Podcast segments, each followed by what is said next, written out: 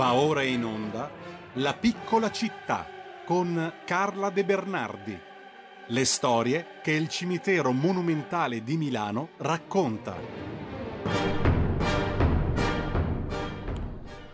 Buongiorno a Carla De Bernardi, buongiorno a tutti coloro che ci stanno ascoltando e brevissimamente abbiamo ascoltato prima dell'inizio della sigla If You Love Me, Thomas Tallis, compositore inglese fra i più importanti del periodo rinascimentale Nasceva ieri il 30 di gennaio del lontanissimo 1505 a Greenwich, Londra.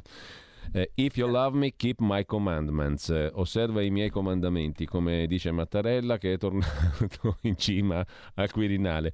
Buongiorno Carla e grazie naturalmente per essere con noi come tutti i lunedì, mm, con una puntata oggi decisamente interessante perché il cimitero monumentale di Milano è veramente una miniera inesauribile di spunti di cultura, di storia e ehm, anche d'arte, come stamattina ci racconterai, l'arte contemporanea al cimitero monumentale di Milano. Siamo ben oltre la stretta dire, dimensione del cimitero e la stretta dimensione anche di Milano. Qui stiamo parlando di arte contemporanea, di nomi importantissimi. No? Intanto buongiorno Carla. Buongiorno, buongiorno. Mi chiedevo come mai siete così liturgici stamattina. Eh, stamattina tocca quello, perché noi abbiamo una curiosità musicale onnivora, no? Per cui si passa, si passa, dal jazz a Thomas Tallis. Eh, non c'è... Il calendario ci porta presso tutti gli anfrati e le, e le, pieghe della musica, che è tutta bellissima tra l'altro. Quando è bella è straordinaria sempre la musica. Dimmi il nome di questo compositore che non lo conosco. Thomas Tallis, britannico, nasce nel 1505. Talvis. È una perfetto. scoperta meravigliosa, Carla, vedrai, poi mi dirai. Bravi, bravissimi. Allora, cosa ti racconto? Va bene. Tanta allora, roba, perché io ho visto, ho visto dei nomi. Oh, Questo eh. ce lo siamo detto in tutte le salse. Non so quanti sappiano, forse tanti, me lo auguro, perché magari sono venuti a vedere anche queste opere, che abbiamo un, un settore che è il riparto esterno di Levante che è contemporaneo perché apre alla fine degli anni Ottanta e dell'anno scorso, dell'anno scorso, del secolo scorso, e poi sparsi qua e là nel recinto eh, Macciachini, che è la parte storica, e anche nel reparto esterno Senti di Ponente, oggi. che è stato aggiunto invece negli anni 30, abbiamo delle opere di artisti contemporanei, di cui uno solo purtroppo vivente, e gli auguriamo lunghissima vita, che è Arnaldo Pomodoro. Tra l'altro eh, non c'entra niente, ma eh, sai che sto scrivendo la storia di Milano, ho scoperto che a Milano, mm. mm adesso non mi ricordo in che anno, però in anni recenti, è stato fatto un um, censimento degli ultracentenari e ce ne sono più di 400 a Milano, veramente un numero di ultracentenari notevolissimo, quindi l'area di Milano forse non è così fetente come ci raccontano. È, è, è curiosa questa notizia. È, curiosa, guarda, l'ho trovata anch'io sono proprio andata a vedere, adesso non ti so dire l'anno esatto perché eh, l'ho scritto ieri ma in questo momento mi sfugge. Comunque Il torniamo PM10 ai nostri amici. fa bene alla salute, diciamolo. Esatto, esatto. e, ehm, niente, al Monumentale eh, eh, ci sono queste opere di arte contemporanea di artisti famosissimi e faccio un nome fra tutti, Lucio Fontana e un secondo, eh, Fausto Melotti, ma anche artisti che magari non sono così noti al grande pubblico, ma che io amo pazzamente e che sono veramente dei grandi artisti e non degli artisti eh, legati solo all'arte funeraria, che sono eh, Floriano Bodini, Alic Cavaliere e vabbè, poi Arnaldo Pomodoro te l'ho citato e abbiamo poi ancora opere di, c'è cioè un'opera una sola di Del Pezzo, un'opera una sola di Agenore Fabbri, bellissima, peraltro una mano bianca e nera divisa in due e con una mano più piccola degli stessi colori eh, che si ergono verso il cielo come a chiedere aiuto al cielo, bellissime, molto espressioniste.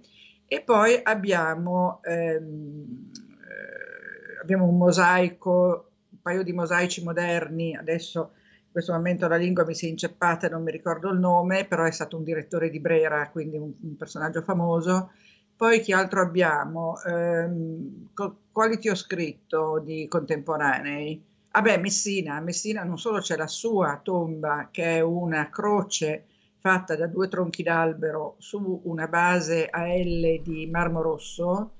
Messina è sepolto lì, eccola qua, eh, però di Messina ci sono tante opere, c'è una Maddalena penitente, c'è una giovane donna vestita di bianco che alza gli occhi al cielo molto soave. Ecco, poi c'è Remo Bianco, di cui vediamo questo bellissimo castello di carte. Di Remo Bianco c'è una fondazione, la Fondazione Remo Bianco, che merita di essere visitata. Ecco, questo è il nostro amico Bodini.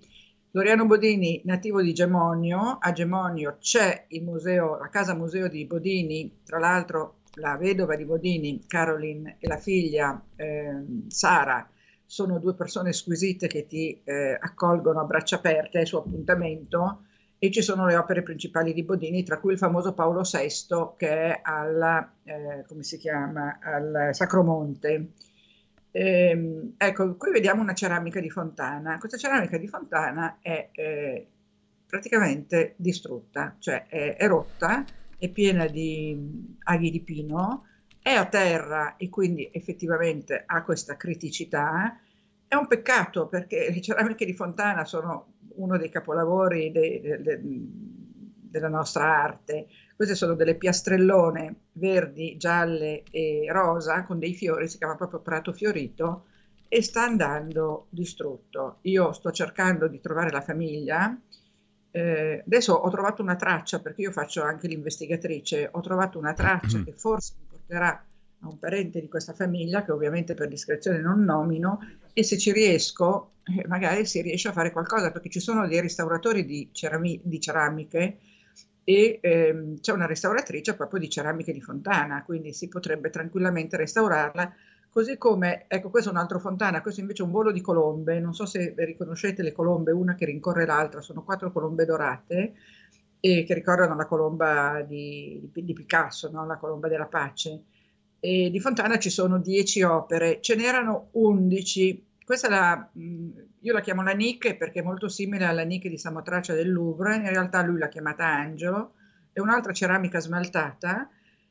E anche lei soffre, si vede, lo vedete, vedete che ci sono delle crepe, le ali erano d'oro, non lo sono più, è una meraviglia perché poi ehm, se la guardate di lato, non so se ho messo la foto, l'abito fa un'onda, fa una nuvola, perché questa è un'opera spazialista, Fontana era uno spazialista, cioè eh, aveva teorizzato col suo manifesto blanco che l'opera dovesse eh, dialogare con, con, l'ambiente circostante e non esserne isolata, ecco questo è il del pezzo, non esserne isolata e, e i suoi tagli i suoi concetti spaziali, i suoi fori sono proprio questa necessità, questa volontà di mettere in contatto l'opera d'arte con l'ambiente e anche quella, quella Angela che avete visto vola nell'aria, quindi è molto molto eh, appunto spazialista. Ehm, dopodiché questo è un, invece un crocifisso di Fontana e questo purtroppo ha subito dei gravi danni perché gli, sta- gli sono stati tolti inizialmente delle inclusioni che c'erano di pietre dure e poi è stata mh, portata via. A un certo punto noi che la amavamo molto la portavamo sempre, portavamo sempre le persone a vederla, abbiamo scoperto che non c'era più. È un crocifisso da processione, ecco vedete, quindi sta su una stanga, stava su una stanga per essere portato in processione e a un certo punto questa, questa stanga è stata tagliata alla base e l'opera è stata portata via. Dissero a suo tempo che era stata la famiglia, non si sa cosa è successo, ma comunque di fatto non c'è più.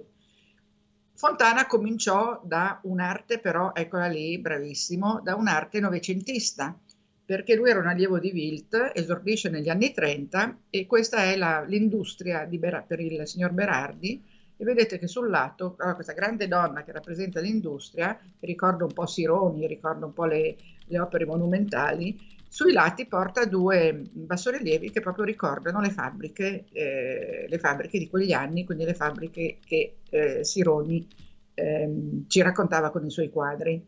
Quindi Fontana, certo, ecco questo è quello che rimane della, della tomba Gualandri, è molto triste e speriamo che se l'ha presa la famiglia la restauri e la riporti e se non l'ha presa la famiglia non la vedremo più.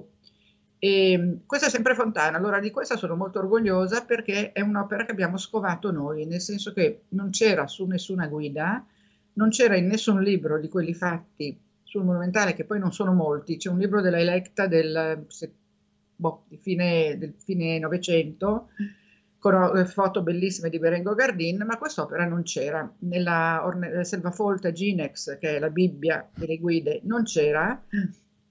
E a noi è capitato di ci è caduto l'occhio su questo pannello di bronzo meraviglioso che rappresenta una specie di apocalisse e abbiamo detto ma questo è Fontana eh, ed era Fontana perché a quell'epoca si poteva andare in archivio e controllare le schede eh, delle sepolture. Oggi non si può più, dal 2016 non si può più andare in archivio e questo spero sia qualcosa a cui verrà posto rimedio perché l'archivio storico del Monumentale deve essere accessibile agli studiosi ce n'è uno anche in via larga, ma quello in via larga è a pagamento, insomma ci sono delle, delle eh, impossibilità ad arrivare ai fascicoli.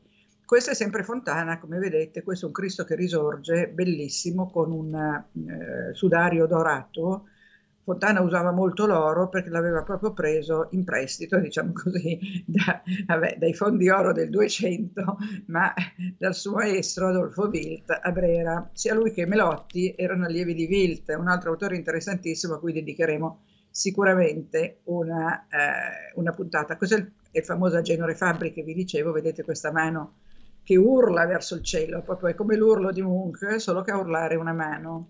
E, e questo è il reparto esterno di Levante, che noi ogni tanto andiamo a visitare anche con dei critici eh, d'arte, degli studiosi di storia dell'arte, perché per esempio c'è questa, questo parallelepipedo per la famiglia Galimberti Faussone di Germagnano, che è molto enigmatico. Intanto, come vedete, la porta è a filo e quindi ehm, praticamente non, ha, ha, due fessure per aprirla, ma non ha un battente, non ha una cornice. E poi tutto la, il parallelepipedo di marmo è cosparso di forme grafiche strane, alcune richiamano... Ecco, eh, Carla, mi dice la regia che siamo già addirittura d'arrivo, che abbiamo visto eh. la metà delle foto e magari questo mi dà lo spunto per per uh, proporti di esaminarle la prossima settimana il resto perché è, una, Bene, è un viaggio ieri, molto ieri. interessante. Però mi dovrei ricordare quali ho già detto perché io sono un po' anziana e settimana prossima rischio di ricominciare da capo. Allora caschi male perché io sono comunque diciamo uno che con la memoria ha i suoi bei problemi. Per fortuna abbiamo la nostra regia che è validissima e quindi ci aiuterà. Ci dirà, che ci dirà. Perfetto. Senti, volevo dire solo questo, la passeggiata della memoria è stata meravigliosa, c'erano 25 persone, eh. abbiamo rievocato proprio tante cose proprio a livello storico, molto più che artistico. E anche questo lo faremo per eh, la passeggiata di San Valentino che faremo il 13 di febbraio. Eh, parleremo di storie d'amore di coppie che hanno creato qualcosa insieme. Eh, quindi sarà molto interessante. Come sempre, info chiocciola amici del monumentale, anzi, prenotazione chiocciola amici del monumentale.org. Benissimo, grazie a Carla De Bernardi, grazie davvero grazie Carla. Giulio.